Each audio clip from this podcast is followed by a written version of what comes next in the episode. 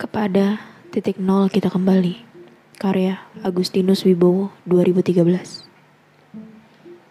Hidup itu sebilah cermin.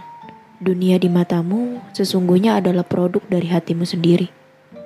Caramu memandang dunia adalah caramu memandang diri. Jika dunia penuh kebencian dan musuh di mana-mana, sesungguhnya itu adalah produk dari hatimu yang dibalut kebencian. Jika kau kira dunia penuh dengan orang egois, itu tak lain adalah bayangan egoisme egomu sendiri. Dunia yang muram berasal dari hati yang muram. Sedangkan kalau dunia di matamu selalu tersenyum ramah, berterima kasihlah pada hatimu yang diliputi cinta. Ada aksi, pasti ada reaksi. Ada perbuatan, pasti ada balasan. Semua itu simetris. Orang bilang, kenikmatan perjalanan berbanding terbalik dengan kecepatan berjalan. Pemandangan terindah justru terlihat ketika kita melambatkan langkah, berhenti sejenak. Di mataku, hal yang membedakan kualitas perjalanan adalah apakah digunakan hati.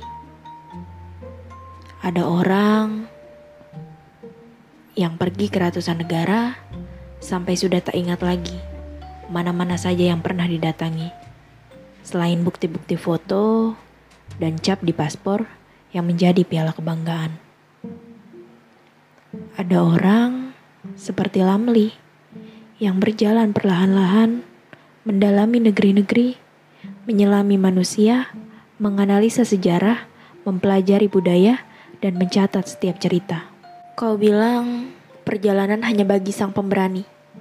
Kau bilang perjalanan keliling dunia itu eksklusif bagi para lelaki gempal, jagoan yang kuat melibas semua musuh.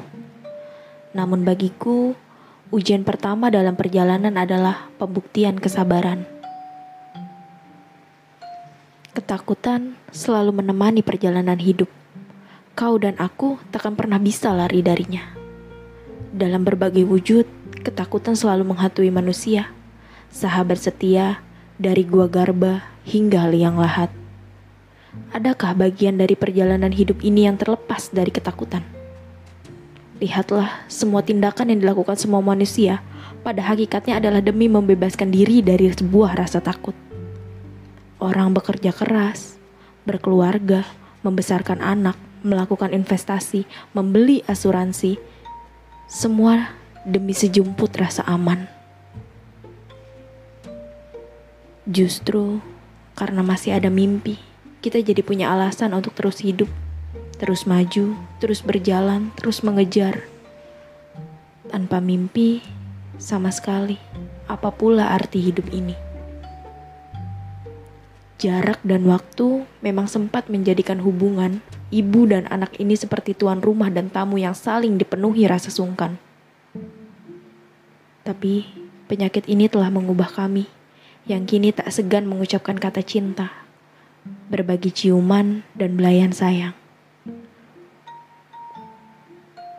Perjumpaan dan perpisahan, kegembiraan dan penderitaan, semua adalah anugerah. Dari titik nol kita berangkat, kepada titik nol kita kembali. Tiada kisah cinta yang berbubu noktah, tiada pesta yang tanpa bubar, tiada pertemuan yang tanpa perpisahan, tiada perjalanan yang tanpa pulang.